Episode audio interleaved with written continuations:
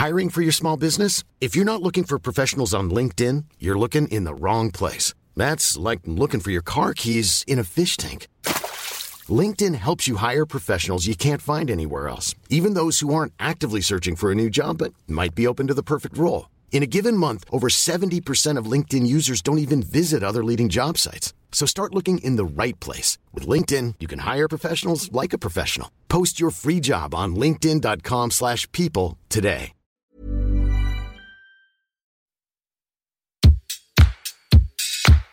Place des fêtes, Antoine Dabrowski sur la Tsugi Radio.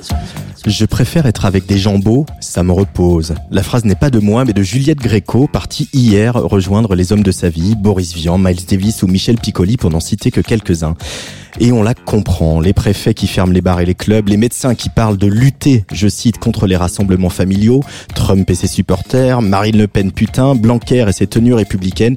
Je sais pas vous, mais moi, il m'épuise. Alors à Tsugi Radio, on a ouvert euh, notre studio au nord du parc de la Villette pour accueillir toutes ces belles personnes qui viennent y faire résonner les échos du monde. Bienvenue donc sur notre place des fêtes que vous pouvez suivre en vidéo sur les réseaux sociaux, en radio numérique terrestre sur la radio du mouvement Up et bien sûr en hi stéréo sur Tsugi Aujourd'hui, c'est le retour de notre chroniqueur écran, Olivier Forest, qui va s'intéresser au documentaire Netflix The Social Dilemma, en français Derrière nos écrans de fumée, qui interroge notre rapport aux écrans, la poule et l'œuf, tout ça. Mais aussi Macha Bino, rédactrice en chef du mouvement Up et sa chronique Solidarité. À ce micro également, quelqu'un qu'on connaît bien dans le monde du clubbing, c'est Brice Couder, l'ancien directeur artistique de Dehors Brut et de Concrète, vient nous présenter son nouveau projet Underscope, une plateforme pour aider à la promotion et surtout à une plus juste rétribution des artistes et des labels de la scène électronique. Mais cette place des fêtes ne serait pas tout à fait défaite si l'on n'y mixait pas, a fortiori quand on s'apprête à devenir un des derniers endroits qui invite des DJ. Je reçois ce soir un des collectifs qui monte à Paris, célèbre pour ses soirées polissonnes et ses goûts sans tabou. Pardonnez-nous en DJ set exclusif à partir de 18h30.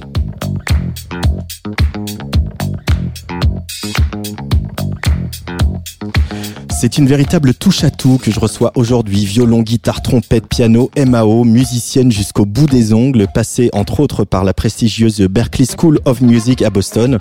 On l'a repérée, une baguette à la main, dirigeant un orchestre, chef d'orchestre à à peine 26 ans, mais aussi euh, derrière les arrangements de la dernière tournée d'Etienne Dao, par exemple. Elle vient nous rappeler qu'elle est également compositrice avec la sortie de son premier véritable maxi qui s'appelle Tracks et qui sera disponible demain. UL La Mort est l'invité de la 110e place des fêtes.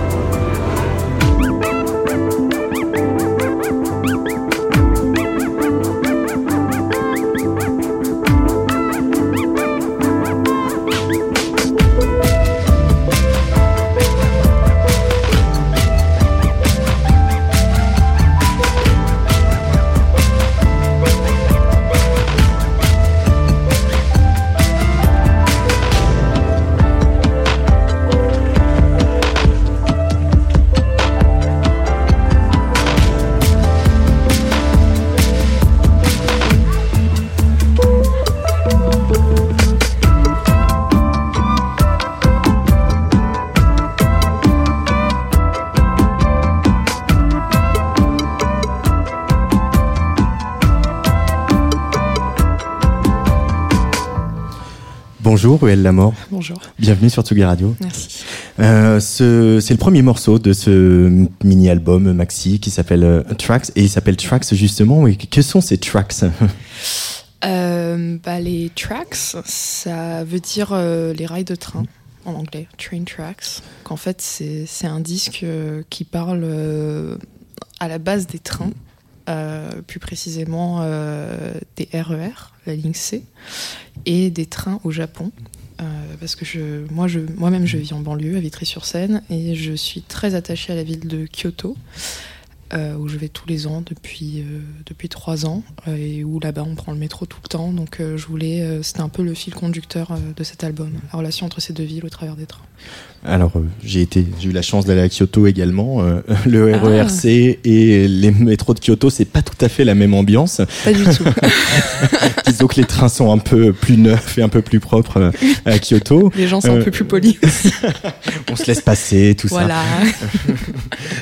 Qu'est-ce que ça représente? Parce que c'est vrai qu'on on en parle souvent aussi. pour rester sur le RERC, quand on vit en banlieue, Vitry, c'est finalement très proche de Paris. et À la fois, Mm. c'est assez loin parce qu'il n'y a pas le métro. Très proche et, très loin. voilà, qu'il y a ce, ce RER qui a euh, qui passe à tous les quarts d'heure. Euh, euh, ce train, On a de la c'est- chance, j'ai envie de dire. C'est une forme de, de voilà d'affranchissement de monter à bord de ce train quand on grandit euh, à Vitry-sur-Seine. Euh, je dirais pas que c'est une, une forme d'affranchissement. En fait, euh, moi j'ai commencé à prendre euh, le RER quand euh, je suis allée euh, au collège euh, dans Paris, dans le 4e arrondissement. Sinon j'avais fait toute ma primaire euh, à Vitry, donc ça avait un peu rien à voir. Et quand je prenais le RER, en fait, ça a été la première fois que je me rendais compte vraiment de la scission sociale entre les banlieues et Paris intramuros, en fait. Et ce train, euh, pour ceux qui l'ont pris, en fait, il est, il est, il est aérien essentiellement. On voit, Mhm. on voit tout dehors. Et c'est assez impressionnant, en fait, parce qu'à chaque station qui se rapproche de Paris, on voit comment ça devient, euh, comment il y a de plus en plus de commerce, plus de gens, euh, comment les, les rues sont mieux entretenues. Et à l'inverse, quand on rentre chez soi, chez soi c'est, on voit l'inverse. Donc c'est quelque chose d'assez marquant, je trouve. Et alors ces trains à Kyoto, qu'est-ce qu'ils symbolisent pour toi, euh, ces métros?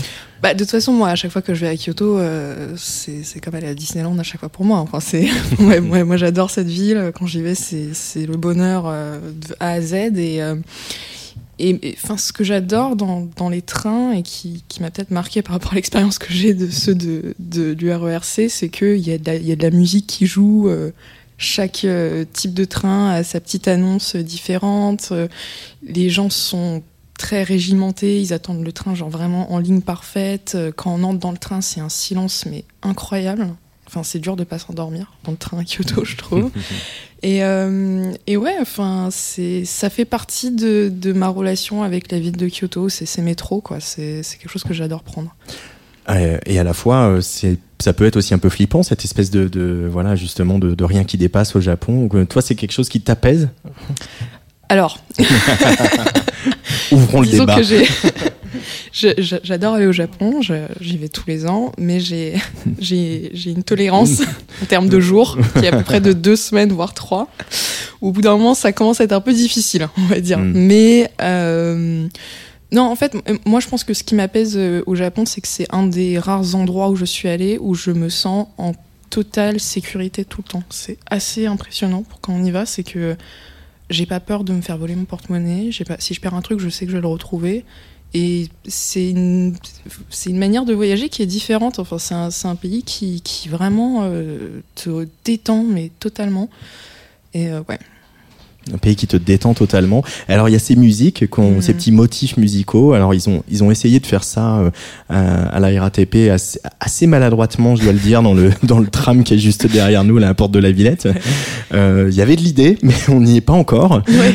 Alors que c'est vrai qu'au Japon, euh, voilà, c'est ces petits designs sonores, ces petites créations hein, pour voilà comme celle de la SNCF Ouais. ou celle de, de la pub euh, pour les processeurs Intel par exemple. C'est Mm. des espèces de petits motifs euh, qui rentrent dans le crâne, qui sont en même temps très doux, et c'est ça qui a servi de de- d'espèce de, de, de matière première à, à la composition de ces, ces morceaux. UL la mort. Bah oui, oui, totalement. Euh, En fait, la dernière fois que j'y suis allée, j'ai pris mon téléphone et euh, quand il y avait un train qui arrivait, je le mettais hyper haut, juste histoire de capter la mélodie au moment où ça arrivait. Mais ouais, enfin, c'est pas comme l'annonce de la SNCF. À chaque fois que tu l'entends, t'as la tête qui se fracasse en deux. Tu vois, là, c'est plus ah mon train arrive, j'ai trop hâte qu'il soit là. Tu vois.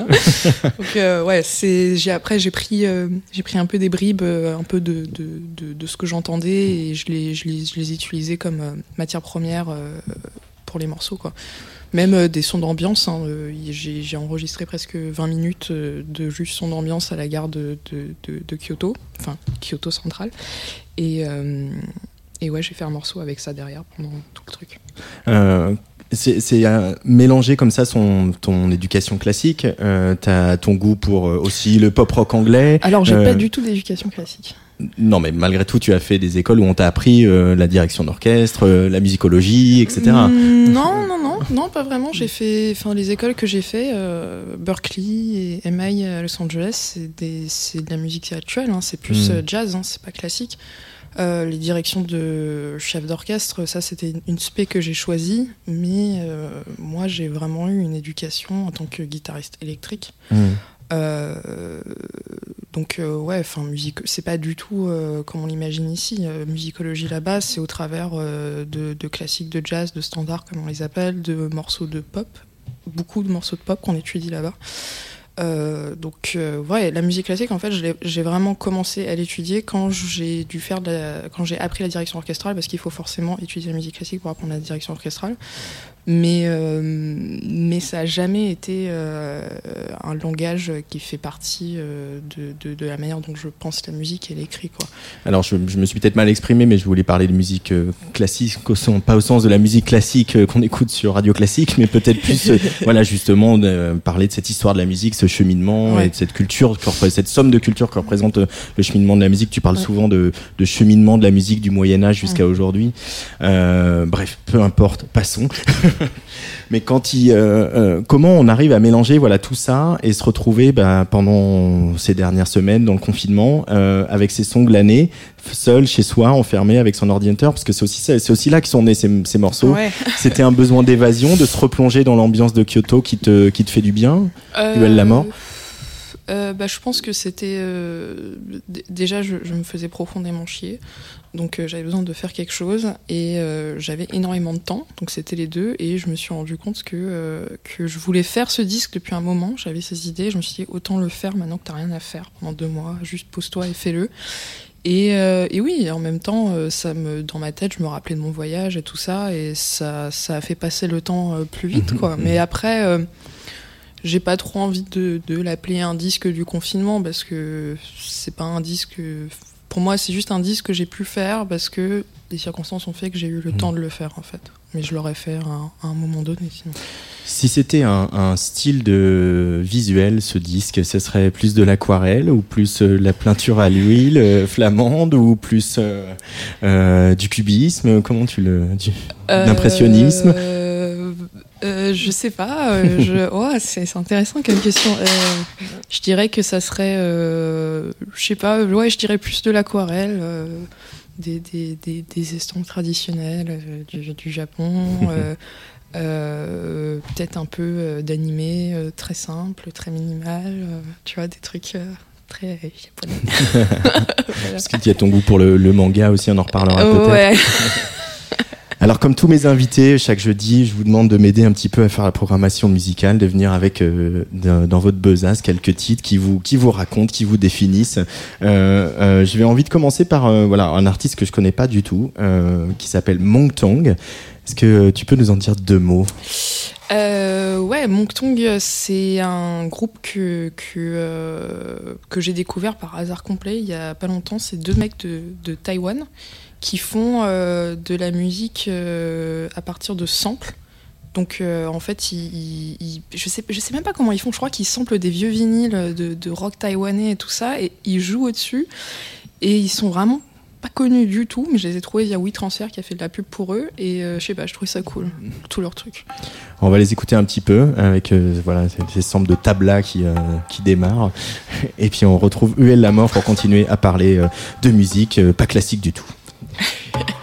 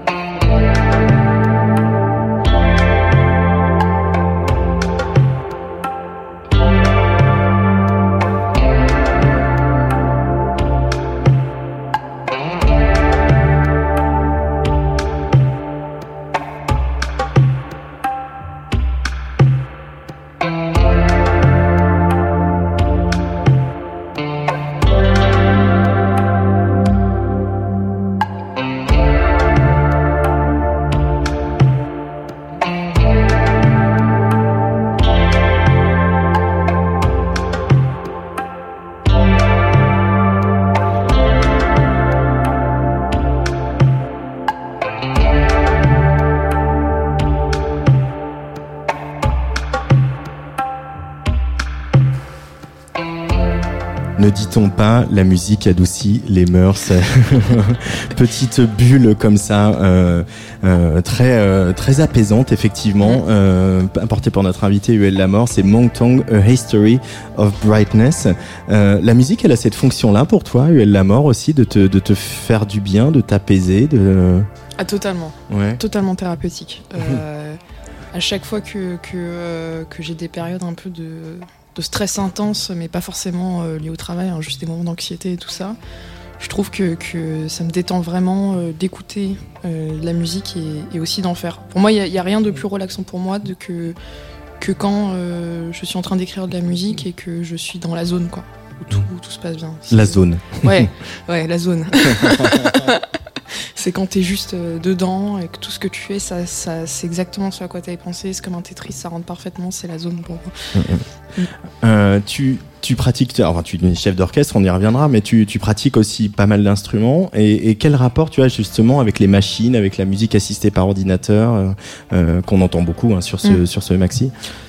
Euh, bah, bah, de toute façon, euh, moi je le vois comme, euh, comme un, autre, euh, un autre type d'instrument, hein, c'est tout. Mm. C'est la, la, même famille. Après, enfin, je trouve que la puissance des synthétiseurs, aussi bien digitaux qu'analogiques, c'est assez incroyable. Tu peux faire des trucs assez dingues, surtout en termes de sound design.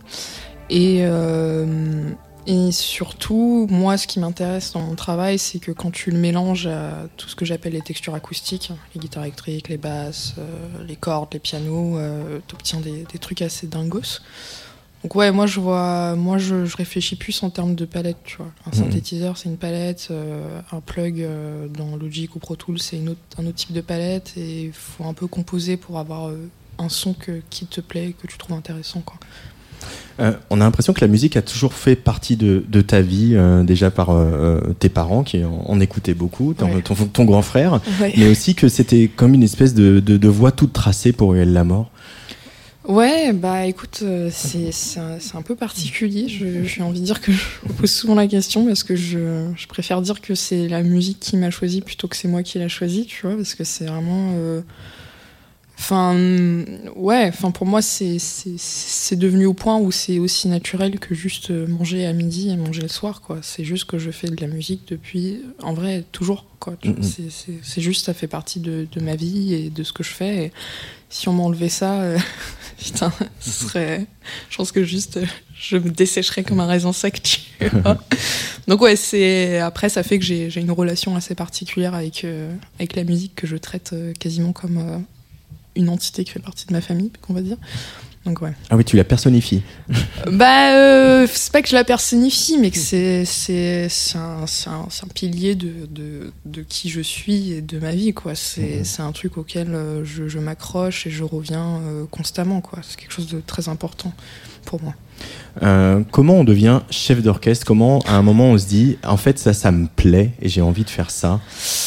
Euh bah, en fait, moi, ça m'est arrivé euh, un peu de, de, nulle part, quoi. Euh, C'est-à-dire que quand je suis arrivée à Berkeley, j'en avais un peu ma claque de jouer de la guitare depuis euh, plus de 10 ans.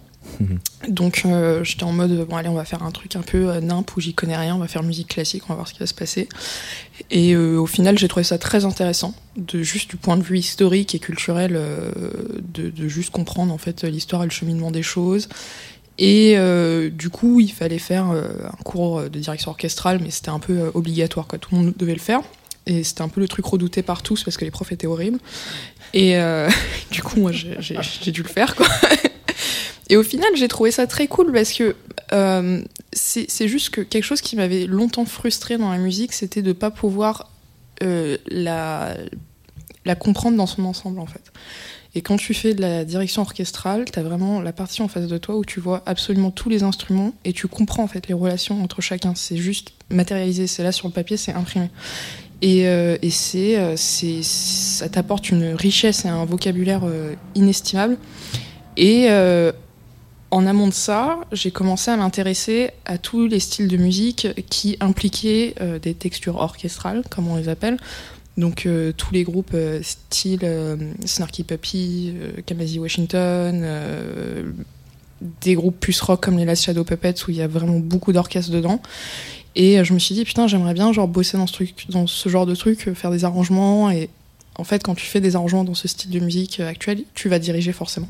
Mm. Donc c'est un peu les deux vont ensemble. Et, euh, et ouais, de fil en aiguille, euh, j'ai j'ai étudié pour avoir la technique. Et après, j'ai contacté les chefs d'orchestre qui vraiment travaillaient dans cette niche.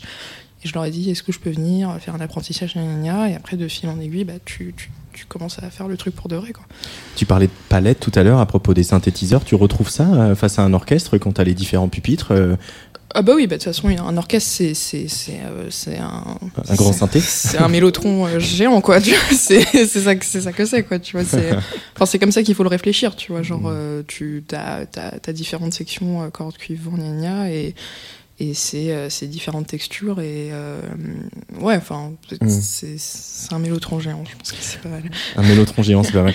Euh, on a l'image du, du chef d'orchestre qui euh, bon, est cliché, la baguette, en fait, il fait rien, etc. Mais en fait, c'est- pas tant le moment de la représentation qui est là où se passe le vrai travail, c'est aussi le moment de, de création avec l'orchestre. Et euh, comment tu les abordes ces phases où justement, euh, voilà, t'as as digéré l'œuvre, les arrangements sont là, et puis il faut transcrire cette orchestration en une interprétation avec des musiciens qui ont tous leur personnalité, euh, leur historique. Oui, après, euh, tu vois, ce truc euh, de les musiciens ont tous leur personnalité, leur ego, tout ça.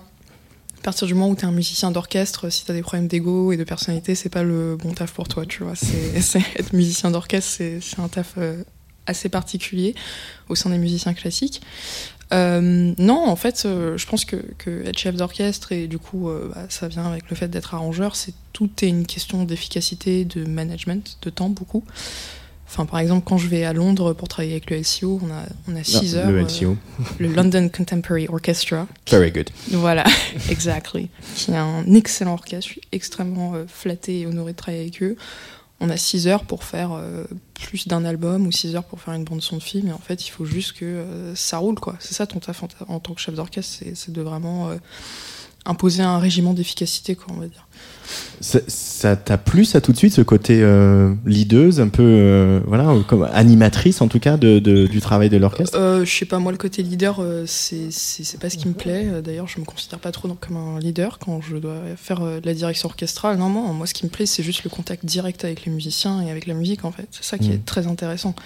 Et, et aussi, ça nourrit énormément mon travail en tant que, que, que compositrice et dans la prod, parce que, en fait, quand tu travailles directement avec les musiciens, euh, bah, avec le LCO par exemple, parfois on se retrouve avec des percussionnistes qui ont du marimba, du vibraphone. On, a vraiment les artistes aussi qui ont écrit la musique qui sont là. En fait, tu peux leur parler directement de leur process, de comment ils travaillent, comment ils pensent les choses. Les musiciens, euh, quelles sont les limites de tels instruments? Avec un violon, euh, tu, peux vraiment pousser le truc pour obtenir des sons totalement what the fuck, tu vois. Comme la BO de Under the Skin, qui est un film très bien. Euh, Michael Levy a écrit la BO avec des violons euh, qui sont euh, juste avec du délai, de la disto et tout ça, et c'est incroyable. Et, euh, ouais, c'est, moi, moi je le dis souvent à mes potes qui sont plus dans l'électro et tout ça, je leur dis, tu sais, t'as pas besoin de savoir forcément lire de la musique pour pouvoir le faire, mais je conseille qu'un jour, juste, tu prends une partition d'un, truc que t'aimes bien, euh, je sais pas, une musique de film ou un truc classique que tu kiffes, juste, en fait, regarde ce qui se passe, en fait, dedans. Et, et, et on, on, on comprend plein de trucs, en fait, euh, qu'on peut faire avec la musique, avec les, même les instruments euh, contemporains, quoi, les, les synthés, les, les, les, les drums électroniques et tout, et c'est c'est vraiment très cool, quoi, je Mm. trouve. Tu es dans quel état euh, quand tu diriges, que l'orchestre est là, en session ou en live Euh, Parce que la musique, elle passe aussi par le corps. On imagine que tu reçois euh, à la place de chef d'orchestre une espèce de dose d'énergie et d'intensité assez forte. Ou alors il faut être trop dans le, le contrôle et l'anticipation? Euh, bah, c'est du focus à 160%, c'est-à-dire que c'est l'anticipation, oui, il faut voir les merdes arriver euh, avant qu'elles arrivent. Et en concert, euh, crois-moi, il y a toujours une merde. Toujours, normal. Toujours, il y a toujours une couille qui arrive. L'important, c'est que personne ne s'en rende compte à part toi. Et ouais, enfin, c'est surtout quand tu diriges, les gens ne joueront qu'aussi bien, ils joueront aussi bien que l'énergie que tu leur donnes. Donc euh, même si t'es es vanné, t'as dormi que 4 heures le soir d'avant parce que les répètes ont fini hyper tard, il faut juste euh, donner toute ton énergie parce que c'est ça qui va fider euh, les musiciens, quoi, tu vois. donc ouais, c'est tu sors de là, t'as un peu t'as envie de dormir tout de suite. un peu lessivé. Ouais, c'est ça. Euh, alors il y a un concert qu'on n'a pas vu, sur lequel tu as beaucoup travaillé euh, avec, euh, Avec pas mal de gens, avec avec Yann Wagner. C'est le, le concert anniversaire de demi de, de Portishead qui devait avoir lieu au, au printemps de Bourges. RIP. bah, RIP et puis on va peut-être ressusciter l'année prochaine. hein. Normalement, normalement. on, on c'est prévu, mais maintenant, c'est censuré maintenant. Alors il y a quand même eu pendant ce, ce- ce- cette édition très spéciale du printemps de Bourges qui était le printemps imaginaire euh, une, une petite version que vous avez achevée avec euh, Malik Judy au chant euh, Ouais. toi et Yann Wagner et je crois même c'était un mastering de notre résident Sam Berda. Ah. Alors on va écouter ça, c'est Rhodes bien sûr, Yann Wagner, Yuel Lamort et Malik Judy dans cette place des fêtes.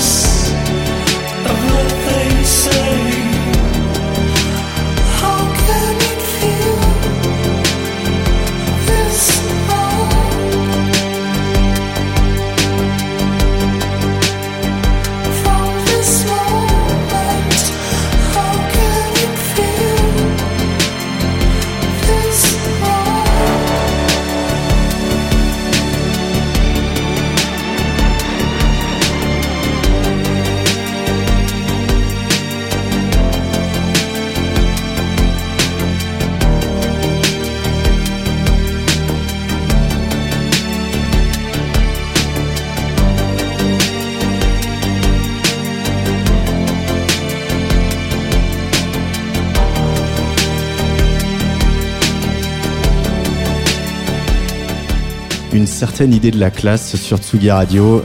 UL La Mort, Malik Judy et euh, Yann Wagner quelque part dans un coin avec ses synthés magiques euh, qui Ouais. reprennent Portishead euh, pour voilà c'est cette création qui aurait dû avoir lieu au, au printemps de Bourges euh, en, en hommage à, à cette euh, pour célébrer le, le 30e anniversaire de cet album de Portishead. Ouais.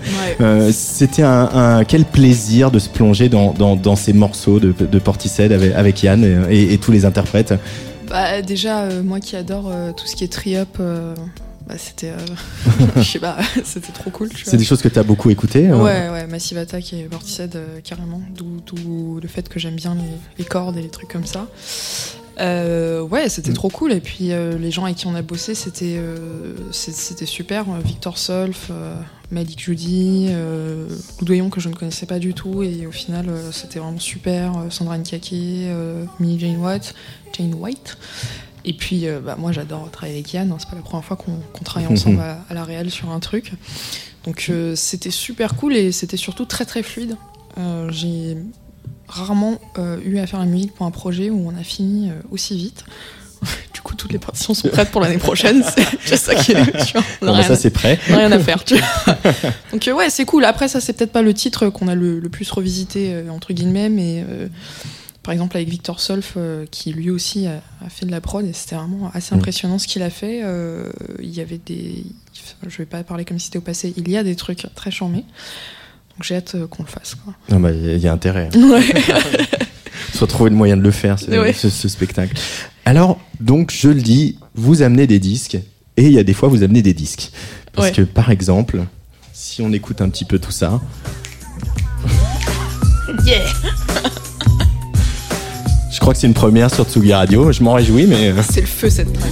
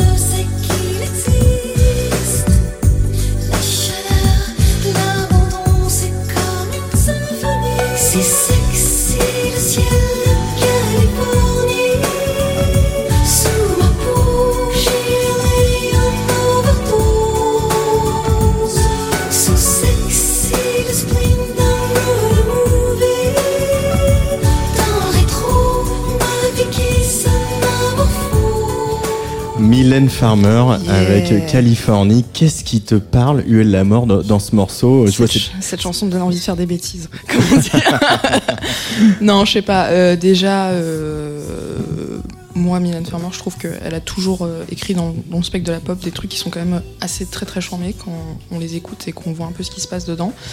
Et euh, Mais qu'est-ce qui se passe dedans précisément? Qu'est-ce que tu y vois?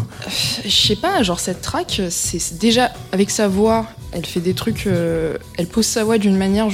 Quand on écoute la chanson, ça semble évident de chanter comme ça, mais en vrai, euh, elle pose sa voix d'une manière euh, tellement genre lan- lancinante et tout ça, aérienne. Elle crée des harmonies et des notes qui sont très intéressantes aussi. Et euh, je sais pas, toutes les paroles, c'est autour euh, du son du S et du X et tout ça, et ça fait une espèce de s- comme ça très sensuel et tout. Et ah, ASMR avant l'heure cette chanson me rend complètement ouf à chaque fois. Mes voisins la connaissent par cœur, c'est pas grave. je, les, je les introduis à la culture LGBT petit à petit, tu vois. si toi, Vitry, ils adorent. Donc euh, ouais, je sais pas, genre, euh, enfin moi, genre, j'ai jamais eu de, problème euh, intrinsèque avec la pop, comme on dit, enfin la grosse pop type Mylène Farmer, et je trouve qu'il y a des trucs très bien qui se font. Et c'est un exemple, je pense. Oui, puis elle, elle représente quand même aussi une forme de, de, de liberté, euh, effectivement, Totalement. pour ses fans. Enfin, il Ouais, pour, ses fans, elle représente cette, voilà, cette libération. Vous pouvez être qui vous voulez, Mm. euh, vous pouvez m'aimer, etc. Il y a quelque chose de très fort entre elle et ses fans. Ah oui, non, mais euh, enfin moi, je, je suis jamais allée à un concert de Mylène, mais j'ai des, je connais des gens qui sont allés à des concerts de Mylène qui m'ont dit que c'est, un peu euh, flippant même, tu vois, les fans. mais ouais, et puis ouais, je trouve que que, que, que c'est quelqu'un qui a l'air d'avoir un peu toujours fait ce qu'elle ce qu'elle voulait vraiment faire en fait. Qui s'en Mhm. foutait un peu parce que je pense qu'à l'époque, dans les années euh, 90, c'était un peu compliqué de d'avoir l'image qu'elle avait, tu vois, sans les connotations hyper macho et tout ça, et qu'elle a, réussi à en jouer quoi, de manière assez intelligente. Et euh, ouais, je- comme je l'ai déjà dit, je trouve que sa musique est très qualitative aussi. et plus euh, élaboré qu'il n'y paraîtrait. Et il faut s'y intéresser. et, euh, ouais, ouais, ouais, franchement, euh, ouais, il y a, je, je sais pas qui fait, euh, qui fait ses prods et tout ça, mais, euh, mais ça doit être des gens qui sont très forts, je pense. Dernier choix, Duel la mort pour cette place des fêtes sur Tsugi Radio. On revient à des choses un peu plus terriennes, quoique. Last Shadow Puppets, on écoute un petit extrait, puis on en reparle.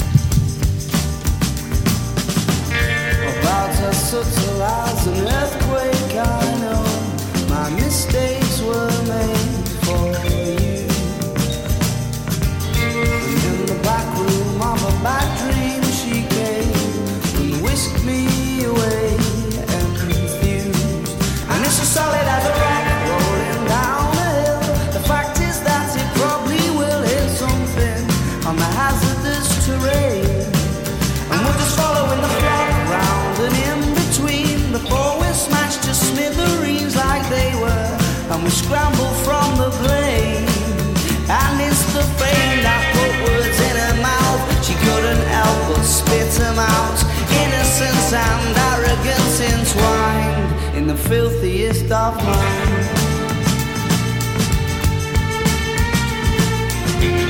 She was bitten on her birthday and now facing the crowd she's not. And I suspect that now forever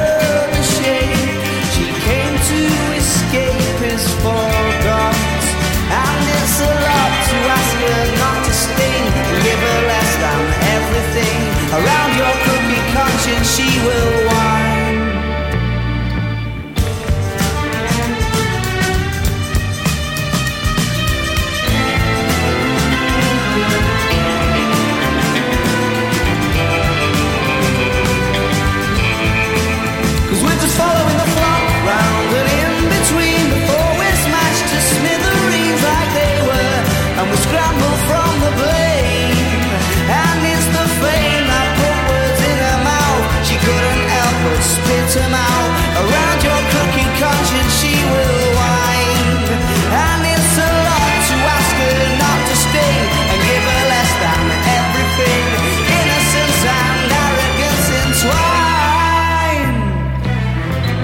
La voix d'Alex Turner, chanteur euh, de Last Shadow Puppets, mais aussi bien sûr d'Arctic Monkeys, euh, choisi par Ruel Lamort pour euh, euh, cette interview sur sur Tsugi Radio. Euh, Qu'est-ce qui te plaît? Alors on sent le côté un peu Shirley Basset, Lalo Schifrin, euh, avec euh, voilà ces, ces envolées de cordes et puis euh, et puis ce- cette manière de chanter, d'interpréter cette gouaille britannique. euh, C'est tout ça qui te parle, Ruel Lamort Ouais, enfin, je pense que, euh, les Last Shadow Puppets, euh, leur premier album, ça a été peut-être un des disques les plus. qui m'a le plus influencé. Enfin, c'est un des disques qui m'a vraiment fait. euh, où je me suis vraiment intéressée aux arrangements, par exemple, parce que c'est quand même. Il y en a des très très beaux. Et ouais, les textes d'Alex Turner, déjà, c'est très très bien écrit. Même si on parle pas anglais, si on regarde une traduction, c'est vraiment très beau ce qu'il dit. Et, euh, et je pense aussi ce qui m'a plu, c'est que euh, au travers de ce disque, les Last Shadow Puppets en fait ont vraiment créé un univers, une espèce d'écrin euh, film noir où, il y a une, histoire en fait qui se raconte hein, de la première track jusqu'à la dernière. Et, euh, ouais, c'est quelque chose qui m'a vachement inspiré euh, et je l'ai aussi beaucoup écouté dernièrement parce que euh, je suis en train de finir un, un album pour euh, un label qui s'appelle Cassette. Et euh, ce disque a été une des, des grosses inspirations pour l'écriture de, de cet album. Donc, ouais, les Last Shadow Puppets, c'est- très très important dans mon cheminement musical pour moi. En tout cas, le premier disque, le deuxième, Voilà. Le premier, euh, je suis hyper fan, euh, toutes les tracks j'adore. Euh, euh, je voudrais m'arrêter sur ce disque pour cassette. Cassette qui est donc un, un label bien connu hein, de, des, des gens que nous sommes fans de musique électronique, mais qui a ouvert cette nouvelle, cette nouvelle un peu 7K. division, cette, voilà, c'est 7K, cette espèce de succursale. Justement, ils font, ils ouvrent leur label à d'autres projets. Qu'est-ce qui, à quoi ça va ressembler ce sur quoi tu travailles en ce moment, sans déflorer Ouais, bah mais- écoute, euh, à quoi ça va ressembler je, je suis en plein dedans en ce moment parce que je viens de recevoir les prémix et tout.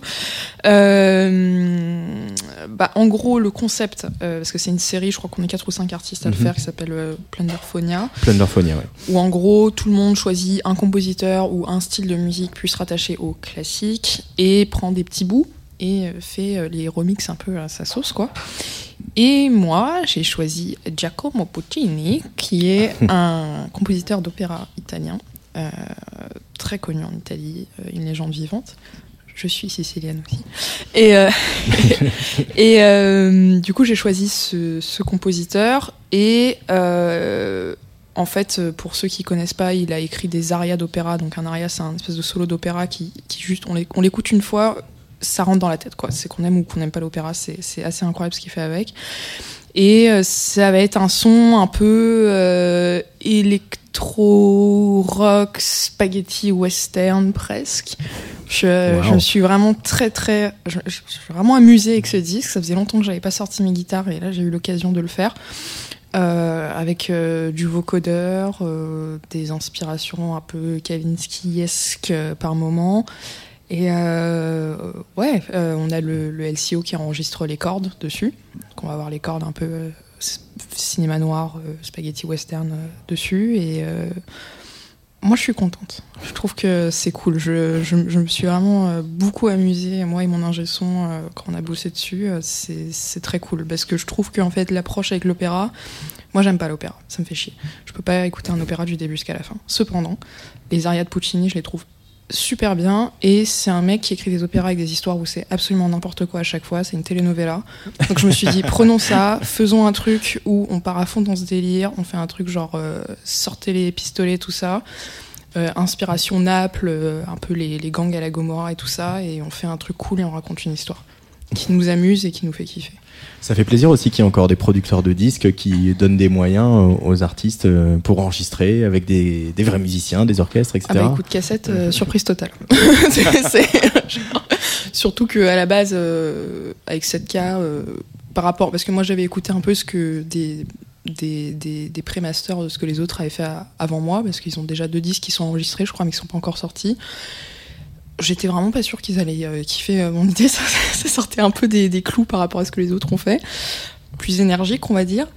Et euh, bah écoute, au final, ils nous ont juste dit, écoutez, faites votre bail, on va payer et on verra quoi. Tu vois Donc euh, c'est c'est cool. En vrai, en vrai, c'est bien parce que je pense que, que ça te laisse aller vraiment au bout de ton idée. Et euh, c'est très bénéfique. Je pense que, enfin moi, euh, ça a été un environnement de, travail qui, qui m'a beaucoup plu, quoi. Tu vois, d'avoir vraiment l'impression que le label te fait confiance, te laisse faire ton truc, euh, tu leur as expliqué ton délire, ton histoire, ton disque, ton concept, ils font OK, vas-y fais-le, voilà. On va devoir se quitter, UL la mort. Euh, merci beaucoup d'être venu au micro de la Tsugi. Radio. On va se quitter avec un autre extrait de, de ce maxi, Tracks qui sort demain, Tracks pour les, les voies des trains. C'est Jojo Station. Oui. Est-ce que euh, pour euh, reprendre un avion qu'on ne peut plus prendre pour aller dans un pays où on ne peut plus aller, qui est le Japon, tu pourrais nous faire quelques petites images à la radio de Jojo Station pour, avant Alors, que je lance euh, le disque? Jujo Station, c'est une gare euh, très petite à Kyoto, qui, une gare totalement Et j'ai écrit ce disque parce que euh, on achète les, les billets de train au Japon qu'avec du cash. Et je n'avais pas de cash ce jour-là. Et j'avais juste besoin vraiment de 2 euros. Et je me suis retrouvée à attendre dans cette gare, mais pendant des heures, un moyen de trouver euh, ces 200 yens ou 300 yens. Il faut juste imaginer une gare où il y a des gens qui passent, des trains qui passent, et on est juste là et on est là, putain, mais comment je fais? Je parle pas un mot de japonais, les japonais vont jamais me prêter 300 yens. C'est un truc qui va juste pas du tout se passer. Au final, c'est le gardien de la gare de, de métro qui m'a prêté de l'argent. Donc, euh, ouais, c'est. Ouais, ouais, ouais. Donc, euh, voilà, c'est Jujo Station, c'est être perdu sans vraiment l'être, quoi. Merci beaucoup, UL la mort. Merci.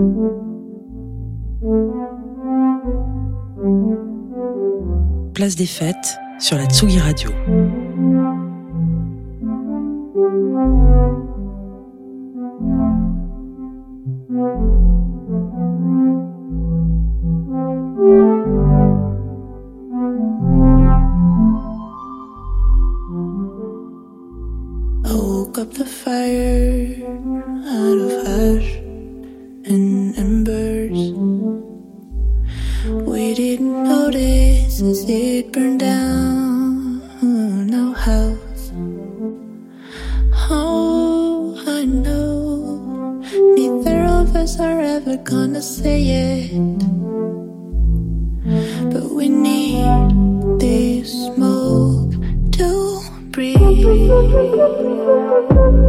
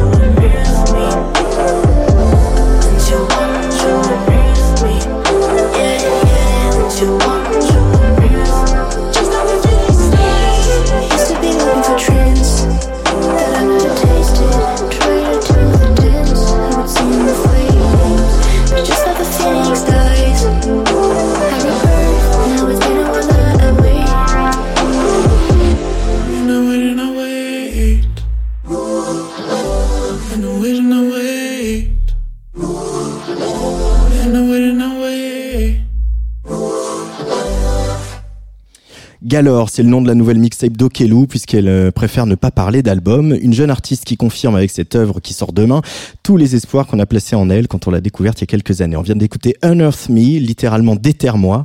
Elle raconte Galore me fait me sentir vivante, ce qui me manquait jusqu'alors. Okelou incarne à sa manière le futur de la pop, futur hybride, trans, truffé de, de perles cachées. Et elle sera demain en direct sur Tsugi Radio au micro de Thémis Belkadra pour un embarquement immédiat exceptionnel. Rendez-vous à partir de 18h.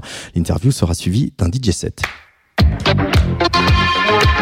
Place des fêtes, Antoine Dabrowski. En face de moi, je retrouve quelqu'un que j'ai pas vu depuis longtemps, euh, puisque les clubs sont fermés.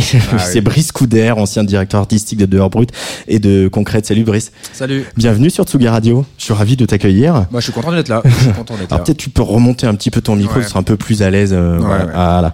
Euh, et si je te reçois, c'est parce que tu lances une nouvelle aventure, une nouvelle aventure qui s'appelle Underscope. Est-ce que tu peux nous la présenter?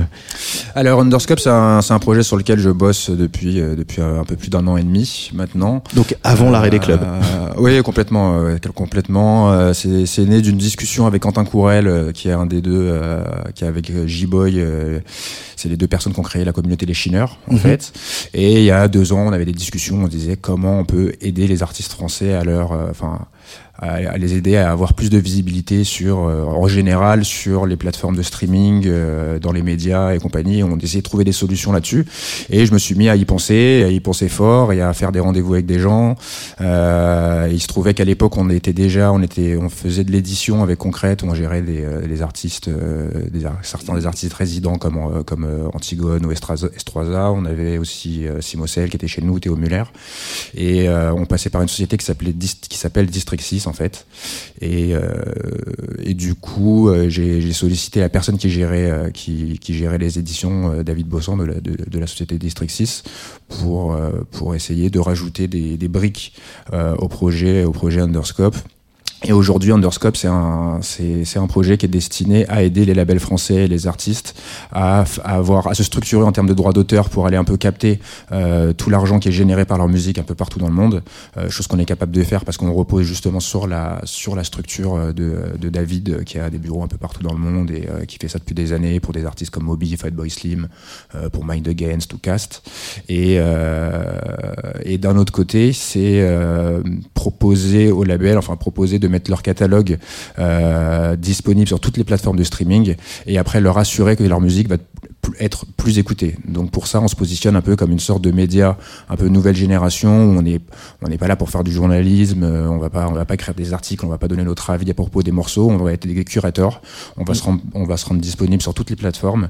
On sera on est déjà sur Facebook, euh, on sera sur Instagram, on va on est en train de construire une grosse chaîne YouTube qui sera vraiment un canal euh, où on fera découvrir la musique de, de nos labels et surtout on va se positionner en- sur les plateformes de streaming en, en construisant des grosses playlists euh, sur lesquelles on va essayer d'aller euh, choper un maximum Mm. d'abonnés en faisant en mettant beaucoup de moyens en termes de, de marketing digital et en termes de promo et, euh, et pour y faire tourner les catalogues de nos artistes entre autres. Parce que le constat quand même de départ, c'est aussi, et on le voit encore mieux avec euh, l'arrêt total euh, des, des- du clubbing et des, des soirées, c'est que 90% des revenus de, de ces artistes, euh, c'est le live, c'est les soirées, c'est le booking, et que quand il y en a, et qu'ils ne vivent pas de la musique qu'ils composent, alors que pourtant euh, la plupart d'entre eux sont à la SACEM, euh, éditent de la musique, etc.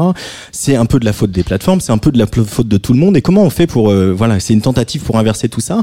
Euh, quels sont les leviers, euh, à part la, la- voilà l'exposition dont tu as parlé, mais il y a aussi des leviers très business, quoi d'aller convaincre les plateformes de mieux rémunérer, d'aller convaincre les acteurs institutionnels de, de mieux accompagner. Bah, ça, bah, ça, c'est compliqué d'aller convaincre le- les plateformes. J'aimerais bien faire un rendez-vous avec le boss de Spotify euh, pour. euh, Je pour crois qu'on aimerait expliquer, euh, ouais. C'est. euh, mais après, on, on prend, on, on prend, on prend le. Voilà, on prend le problème dans l'autre sens. Il faut faire avec ce qu'on a en fait. Euh, Aujourd'hui, les plateformes euh, payent, payent pas très bien les artistes, mais elles payent quand même.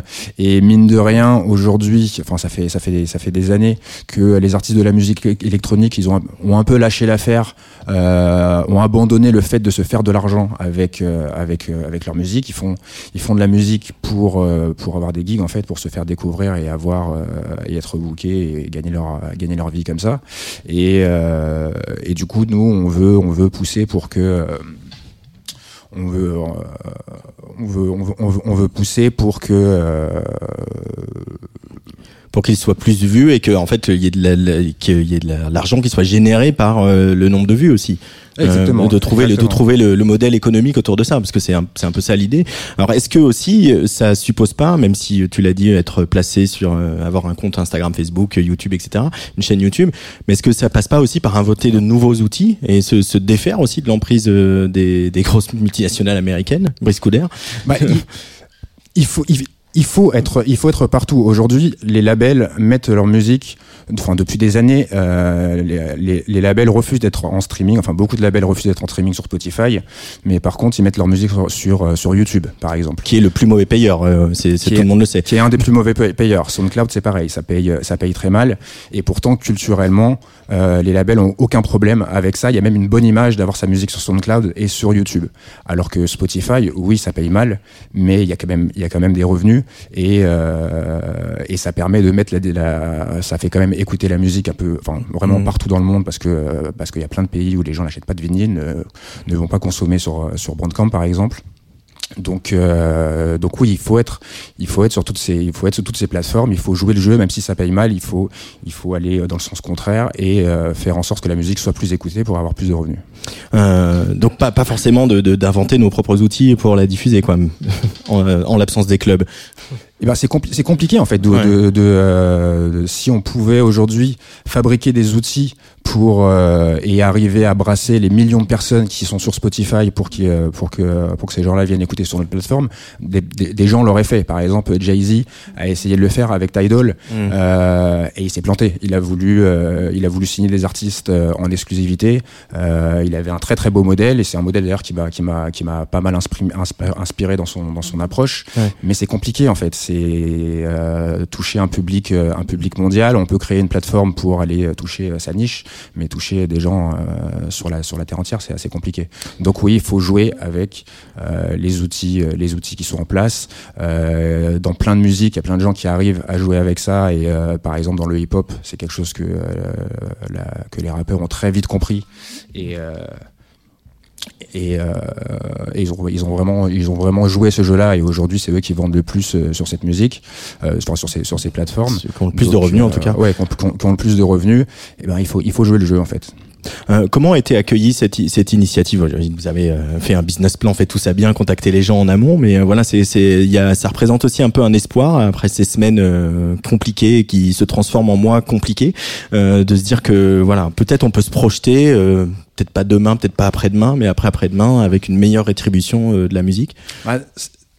C'est- simple. La, la plupart des labels que je contacte, à chaque fois que je, euh, à chaque fois que je leur commence, je commence à leur expliquer le projet, tous me disent la même chose, me disent ah bah ça tombe bien, parce qu'aujourd'hui on est en train de penser, on est en train de regarder du côté des éditions, parce que euh, on avait, on avait cette idée qu'il n'y avait pas d'argent à prendre de ce côté-là et euh, que c'était les, que c'était les gros artistes en fait qui pouvaient, qui pouvaient en profiter, chose qui est, chose qui est pas vrai, parce que nous on a justement géré les éditions de pas mal d'artistes avec concrète et Mhm. ça les a pas mal aidés, notamment pendant pendant le Covid. Et, euh, et ces labels-là se posent aussi des questions sur, euh, le streaming, euh, en se disant, bah oui, c'est clair qu'on se fait pas d'argent, c'est très dur d'être rentable en vendant du disque déjà. Ça, c'est le, le, le, le- le vinyle, c'est c'est quelque chose qu'il faut, qui est, c'est important de le faire et c'est c'est une culture qu'il faut, qu'il faut sauvegarder. Et je suis le premier, je suis le premier à le faire. Beaucoup de labels arrêtent de presser, à part euh, quelques copies pour euh, les fans hardcore et euh, les copains, quoi. Mais il y a beaucoup de labels qui font plus qu'en digital maintenant aussi. hein. Bah parce que c'est c'est c'est beaucoup de temps investi et c'est souvent une perte d'argent. Mm. Donc euh, donc c'est compliqué. Euh, et du coup, euh, puisque tu as un poste un peu de, privilégié d'observateur avec les artistes que tu as bookés pendant toutes les années de concrète et les quelques mois de heure brute, puis aussi le, voilà, vos résidents, etc. Euh, dans quel état ils sont tous euh, là, euh, euh, vos DJ, tes copains, etc. Comment ils se projettent dans les dans, dans les mois qui viennent? Là Ils sont résolus, abattus? Bah, les gens ont peur. Tout le monde, euh, tout le monde a peur parce qu'il n'y a pas de deadline en fait. On sait pas, on n'a pas de visibilité sur euh, sur sur l'avenir. On sait pas quand ça va s'arrêter. Je connais des artistes, je vais pas, je vais pas citer les noms, mais il y a des gens qui sont complètement, qui sont déjà en train de se réorienter, qui sont en train d'apprendre un métier parce que ben ils veulent ils veulent sécuriser leur leur situation. Il y a des gens qui, euh, il y a des gens qui ont un peu joué le jeu. Il y a des gens, il y a des artistes qui qui étaient euh, qui ont joué le jeu de l'intermittence, qui ont joué le jeu de l'édition, euh, pareil, qui ont joué le jeu du streaming, qui arrivent à avoir des euh, qui arrivent à avoir des petits revenus pour survivre. Il y en a d'autres qui, qui, qui sont indépendants et qui ont beaucoup plus de mal et qui doivent aller travailler en tant que serveur dans des restaurants. Enfin, manque de peau maintenant les restaurants. Eh peu- bah un- non plus. C'est un, peu le même problème. C'est un peu le même problème. Donc euh, oui, la situation elle est euh, la situation elle est un peu morose et euh, et c'est là que justement le le, le, pro- le projet Underscope prend de la valeur pendant enfin a vraiment pris de la valeur avec avec avec cette crise c'est qu'on va essayer de rétablir cette balance Mhm. où euh, où voilà où les euh, 99% des revenus qui passaient par euh, par par les gigs on va essayer d'équilibrer ça un peu mieux Est-ce que le, le, le streaming payant, on voit quelques tentatives ici et là, le live stream payant, euh, il y a quelques tentatives ici et là, il y a eu bah, le- la tournée de l'impératrice et des moments comme ça. Est-ce que c'est un, un avenir euh, viable pour toi, qui est un, un acteur du secteur tu, tu te projettes là-dedans? Le streaming payant, c'est un peu, c'est un, c'est un, peu trouble encore. C'est Ouais. des, c'est, euh, des choses qui, qui ont commencé à être, à être mises en place pendant le, pendant le confinement en fait. Donc, euh, donc à voir dans le futur. Nous, euh, de toute façon, on, on va se positionner sur, euh, sur tous les outils en fait et toutes les manières de faire écouter de la musique qui permettent de rémunérer les artistes. Le streaming, le streaming, ça, enfin le- les, les, Les plateformes. prestations en streaming et ça, ça en fait partie. Ouais. Mais enfin moi, moi je parlais des je parlais des, des performances en streaming euh, euh, type euh, type DJ set et euh, ce genre de choses. Est-ce que, je connais un peu la réponse, mais j'ai quand même envie de poser la question, est-ce que Brice Couder, le dance floor te manque? Ah bah à fond. Bah oui. Qu'est-ce Oui, qui te manque oui. le plus? Ouais, ouais, bien sûr. Ce qui me manque, c'est c'est la promiscuité euh, du euh, du dance floor, c'est la chaleur, c'est la sensation des basses, c'est les gens qui te parlent dans l'oreille euh, pour te demander ah tu reconnais le morceau machin. C'est toutes ces choses là, c'est toutes ces, cho- ces choses là et c'est aller voir ses artistes préférés. Euh, et autant enfin bref j'ai jamais perdu perdu la foi en ça en ça et j'ai toujours pris du plaisir à aller à aller en club pendant toutes ces pendant toutes ces années. Mais maintenant que ça s'est arrêté je comprends vraiment la valeur que ça a encore plus. Euh, oui, Dehors Brut s'est arrêté finalement quelques semaines euh, avant le confinement. Euh, C'était un peu presque prémonitoire cette affaire. Ah, ouais, ouais, ouais, mais c'est. Bah après, pour, pour, pour être honnête, je, euh, je suis content qu'on se soit qu'on se soit arrêté à ce moment-là parce que je me serais mal vu me battre avec les règles Covid pendant pendant des mois, essayer de, essayer de survivre et je et vraiment je plains tous tous tous les autres promoteurs et patrons de clubs. euh, La situation elle est catastrophique euh, catastrophique en ce moment. Alors là, tu as 200% sur Underscope pour aider les artistes et les labels à être mieux vus, mieux entendus. Donc voilà, c'est c'est pour les artistes, pour les labels, mais on le répète, c'est aussi pour euh, pour les fans de musique qui peuvent justement euh, suivre euh, des nouveaux tracks, des artistes, etc. Euh, mais tu te projettes déjà dans un dans un futur sur un nouveau club, un nouveau lieu. euh, c'est ou c'est une page qui s'est tournée dans ta vie Non, euh, non, pas du tout, pas du, pas, du- pas du tout. Enfin, ça, ça, ça m'a- ça m'a- ça m'arrange bien, ça m'arrange bien aujourd'hui de travailler sur euh, sur Underscope parce que je suis sur un des seuls secteurs qui marche, du coup la musique, euh, la musique en ligne, Enregistré. et ça me permet de, euh, ben voilà, de de me lever le matin pour parler de musique toute la journée, d'écouter de la musique, de rencontrer des artistes, c'est super bien. Et euh, mais faire des line-up, c'est le c'est la c'est le truc qui me plaît, c'est un des trucs qui me plaît le plus, et j'ai besoin de le faire, et je le referai. Et on réouvrira un club, c'est sûr. Et euh, dans le projet Underscope, de toute façon, il y a, il y a cette idée d'avoir un club à côté pour promouvoir euh, tout, euh, tous les labels avec qui on va travailler. Euh, merci Brice Coudert d'être venu au micro de la Tsugi Radio parler de ce nouveau projet Underscope. Donc on vous trouve partout, hein, YouTube, Instagram, Facebook euh, et il y a un site. Exact- exactement. On est, on est, on, on se rend disponible là où les gens sont et on développera, on développera des réseaux sur. euh, bah, si demain il y a un nouveau réseau social qui naît ou. euh, Vous êtes sur a- TikTok déjà On est, on est, on est pas, on a eu, des, on a eu des réflexions, on a eu des réflexions là-dessus. On pense que c'est pas, c'est pas encore, euh, c'est pas encore adapté à, à ce qu'on fait et c'est pour un public plus jeune. Donc, euh, donc non. Mais, mais on est ouvert, on est ouvert à, tout ce qui se fera et qui permettra, qui nous permettra de diffuser la musique de nos labels de toute façon. Je t'ai demandé de venir avec un, un morceau parce que tu es euh, un directeur artistique, un Oui. fou de musique, euh, un DJ à 16 heures. Alors avec qu'est-ce que tu nous as amené? Alors c'est un morceau qui va sortir euh, la semaine prochaine.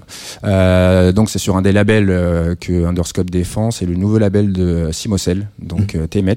L'artiste s'appelle E-Unity. C'est un artiste de, de Saint-Étienne qui a fait quelques sorties euh, ces dernières années. Toutes les sorties après c'est pas, ça n'a pas été des succès on va dire commerciaux et grand public, mais c'est des, des morceaux que tout le monde a joué, surtout sur la scène, euh, sur la scène UK. Il a, il a vraiment une, une super image. Et là, donc, il sort un, un, un EP complet sur le label de, de, de Simocel et c'est assez, c'est assez bien. Bah voilà, Underscope, ça sert à ça, ça sert à parler de la musique qu'on aime. Merci Exactement. beaucoup Brice d'être Merci. venu au micro de la Tsugi Radio. À très vite. Merci à vous.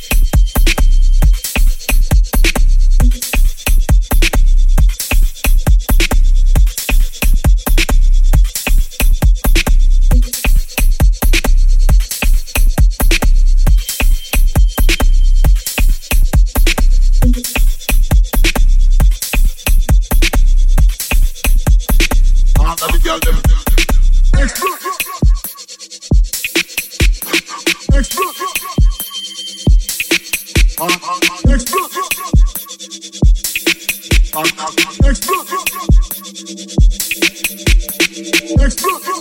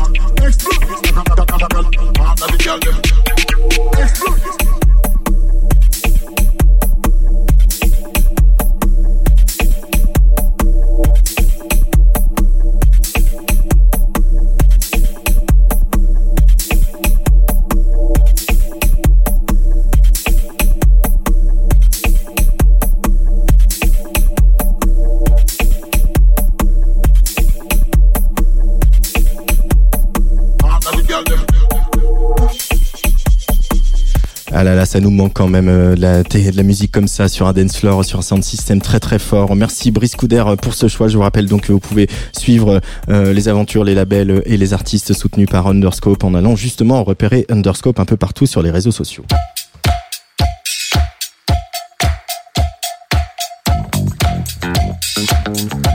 Place des fêtes sur la Tsugi Radio, tous les jeudis à 17h.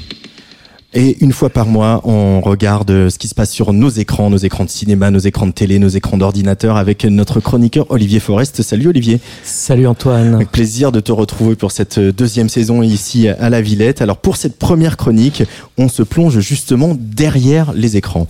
Ben oui Antoine, pour cette première chronique de la saison, j'aurais pu parler de l'affaire Mignonne qui déclenche un scandale aux États-Unis ou du biopic à venir de Madonna qui sera réalisé par Madonna, évidemment, ou de Michael Lonsdale qui vient de disparaître.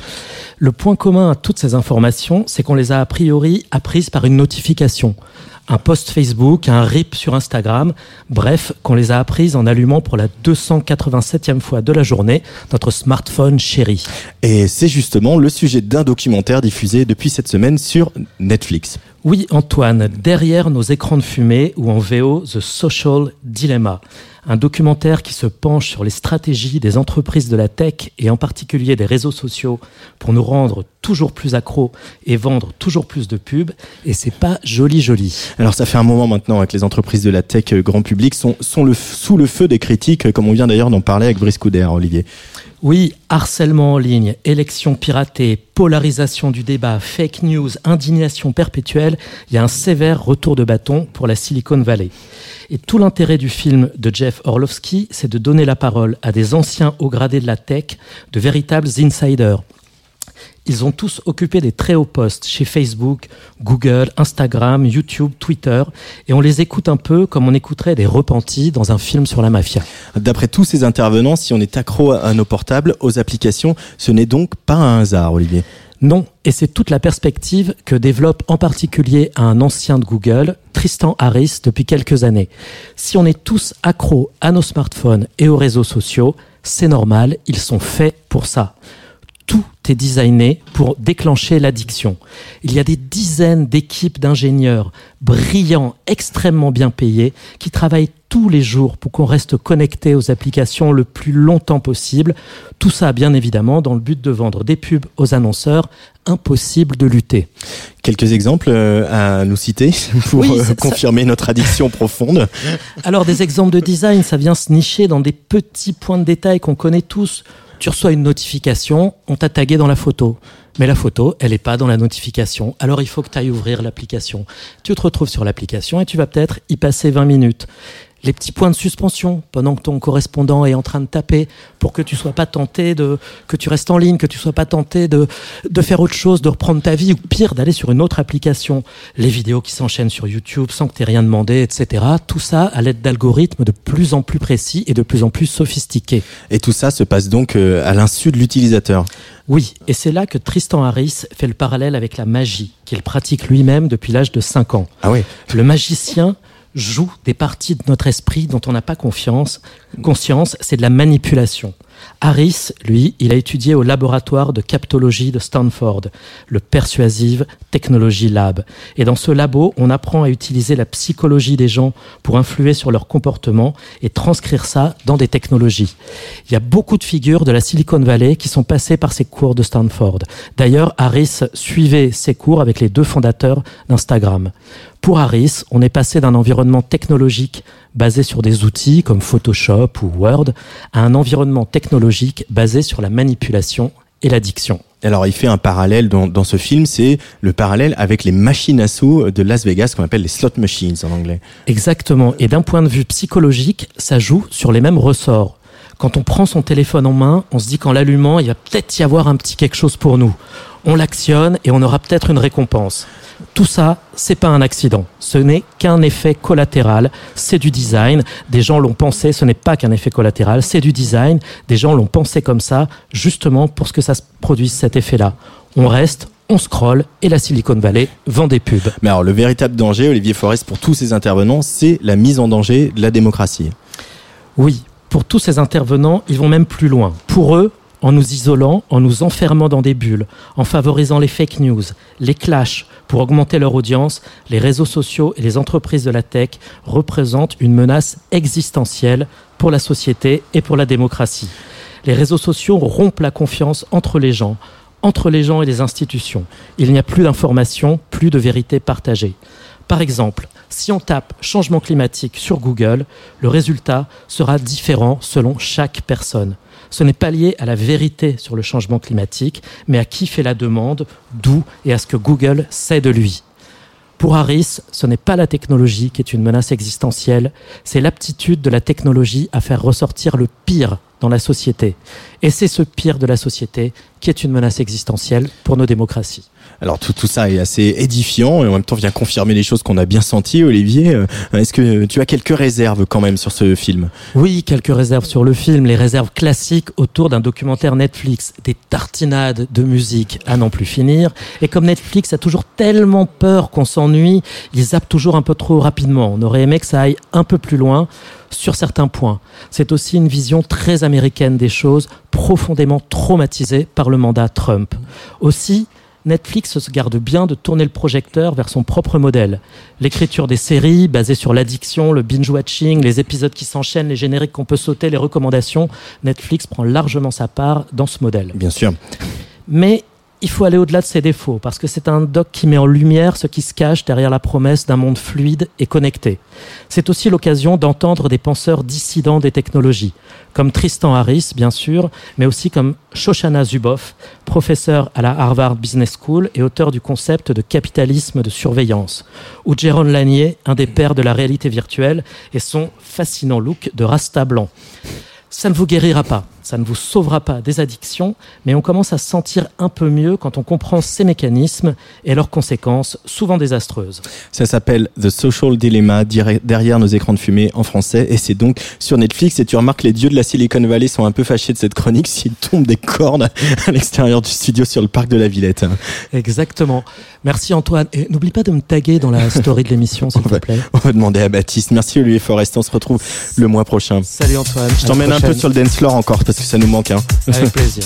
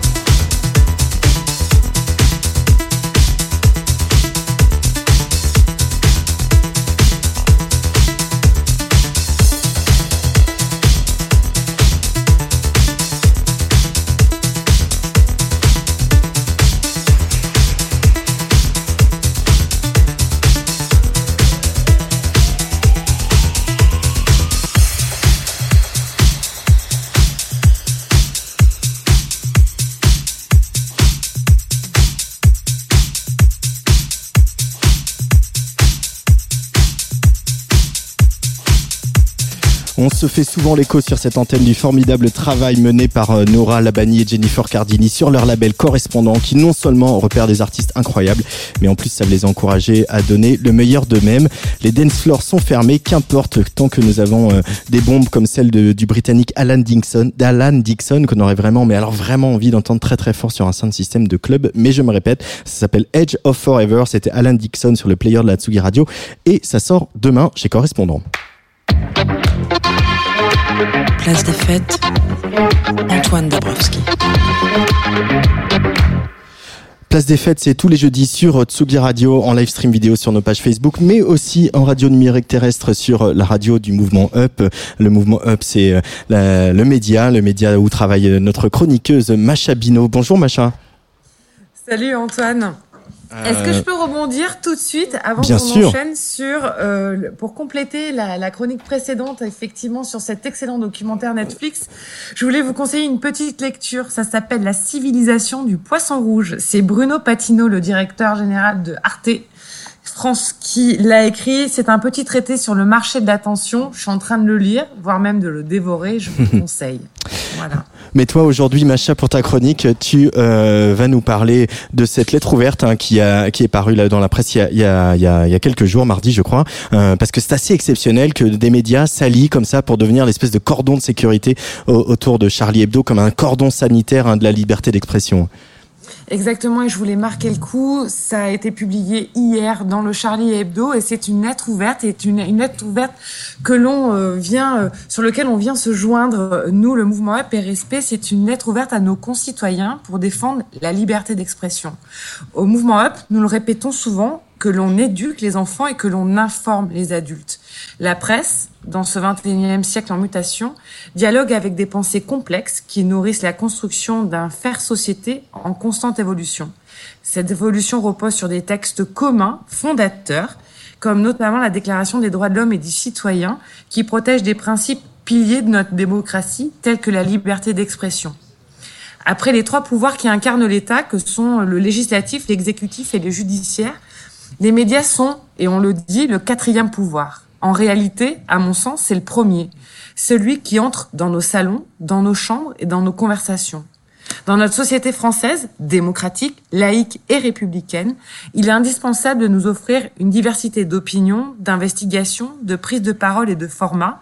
Et cette diversité nous permet, cette diversité, elle nous permet d'aiguiser notre esprit critique, d'être des citoyens éclairés, responsables et conscients des poids de nos décisions individuelles. Alors je le dis ici, Mouvement Up et Respect Mag, dont je suis la rédactrice en chef, contribue à cette pluralité d'informations au travers de formats, d'analyses et de témoignages d'experts, d'utilisateurs, de personnalités publiques et d'anonymes. Mais cette production d'informations, elle n'est rendue possible que par ce socle de liberté fondamentale que nous oublions souvent parce qu'elle nous semble évidente. Pourtant, des faiseurs d'expression de la pensée ont perdu la vie ou sont menacés de mort pour nous offrir cette pluralité culturelle, pour rester connectés aux arcanes du monde. Et c'est avec une voix tremblotante, je suis désolée, et plein d'émotions, que je vous le dis, Mouvement Up, après les attentats de Charlie, on est nombreux euh, à avoir partagé cette détresse, mais aussi cette solidarité créée autour de l'équipe de Charb. Des événements qui ont eu un écho tout particulier pour nous, parce qu'on a fait partie des successeurs à l'adresse meurtrie. Dès mars 2016, on s'est attelé à redonner de la vie à ces bureaux dévastés par la tristesse, en y installant à nouveau un peu de vie, des médias et de l'intérêt général, comme pour saluer l'engagement et poursuivre à notre manière le combat mené par Charlie Hebdo. La rue Nicolas Appert sera à jamais empreinte d'émotion. Nous serons à jamais respectueux de ce média libre. Nous soutenons le manifeste lancé par Charlie Hebdo et nous vous appelons à le soutenir et à le relayer pour faire triompher cet amour pour la liberté d'expression. Voilà. Macha Bino, les enjeux climatiques bientôt au programme des universités françaises, c'est la deuxième partie de ta chronique et ça c'est l'aspect bonne nouvelle. Et c'est la bonne nouvelle. Euh, oui, euh, parce que le réchauffement climatique s'accélère et l'enseignement su- supérieur prépare sa transition pour mieux intégrer les enjeux écologiques dans le cursus universitaire, quelle que soit la discipline.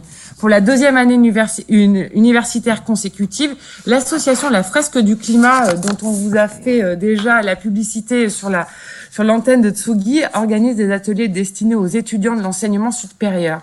En 2019, pendant la première édition de la rentrée, 10 000 étudiants ont participé à cet atelier avec dans plus de 50 établissements, dont Polytechnique Centrale, euh, Sciences Po, HEC, ESCP et DEC. Et cet atelier collaboratif est un outil pédagogique qui articule les conclusions du GIEC, qui rend un rapport régulièrement sur la situation du climat pour mieux comprendre les composantes de ce dérèglement climatique et la dimension systémique de ce dérèglement. Autre initiative, l'année dernière, le ministère de l'Enseignement supérieur a confié le pilotage d'un livre blanc sur l'enseignement supérieur à l'heure de la transition écologique et sociale au campus de la transition. Cette association, située au domaine des Forges en, euh, en Seine-et-Marne, a été créée euh, en 2018 par un collectif d'enseignants-chercheurs, de professeurs et d'étudiants dans le but de créer un lieu de savoir et de transition dédié à la transition écologique, économique et sociale. Eh bien, il en sortira dans les librairies le 20 octobre un livre dont l'ambition est de donner à chacun et chacune des clés d'analyse pour comprendre les enjeux climatiques et, et agir. Ce manuel peut être utilisé quel que soit le parcours de l'étudiant qu'il ou qu'elle soit en langue, en art plastique, en sciences et en gestion, en école d'infirmière, en, en, sociologie, partout. Et avant, c'est avant tout un objet et un outil concret pour construire un socle de connaissances, de compétences et de savoir-être nécessaires à la transition écologique et sociale. Ça sort le 20 octobre. Voilà, Antoine. Et ça s'appelle le manuel de la grande transition. Merci beaucoup, Macha Bino. Euh, on Merci se retrouve dans 15 jours. Salut, bonne soirée, à plus. Allez, c'est bientôt la fin de cette euh, place des fêtes. Euh, euh, c'est la fin de cette place des fêtes numéro 110. Hein. Merci à l'équipe de Tsugi Radio, Baptiste Dio et Gaspard Guy Bourget. Je vous retrouve donc la semaine prochaine avec Petit Prince en invité et la productrice, productrice Trifem au platine. Je vous rappelle, demain à 18h, embarquement immédiat hors série avec Témis qui reçoit Okelou à l'occasion de l'apparition de Galore, sa nouvelle mixtape. Mais pas de place des fêtes le jeudi dans ce studio sans DJ au platine. Ils sont trois minois masqués devant moi. Ils s'appellent Pardonnez-nous. Je vais leur laisser l'antenne, mais avant, je voudrais qu'on écoute leur dernière sortie, une réédition d'un tube de 1988 interprété par une dénommée Maureen, œuvre du producteur et arrangeur Michel Bassignani. Pardonnez-nous n'en sont pas à leur coup d'essai, hein, puisque c'est la troisième sortie de, leur tout jeune label, auquel on doit déjà une réédition du fantasque musicien suédois Torchborn Langborn et son Feel Life Orchestra, et aussi une réédition d'AIE de la compagnie créole. Sur leur page Facebook, on peut lire Pardonnez-nous d'être libre et insoumis, pardonnez-nous pour notre absence de style, de genre, d'étiquette. Mais oui les garçons, tout est pardonné. Tu me tues, c'est Maureen sur le player de la Tsugi Radio. Ciao.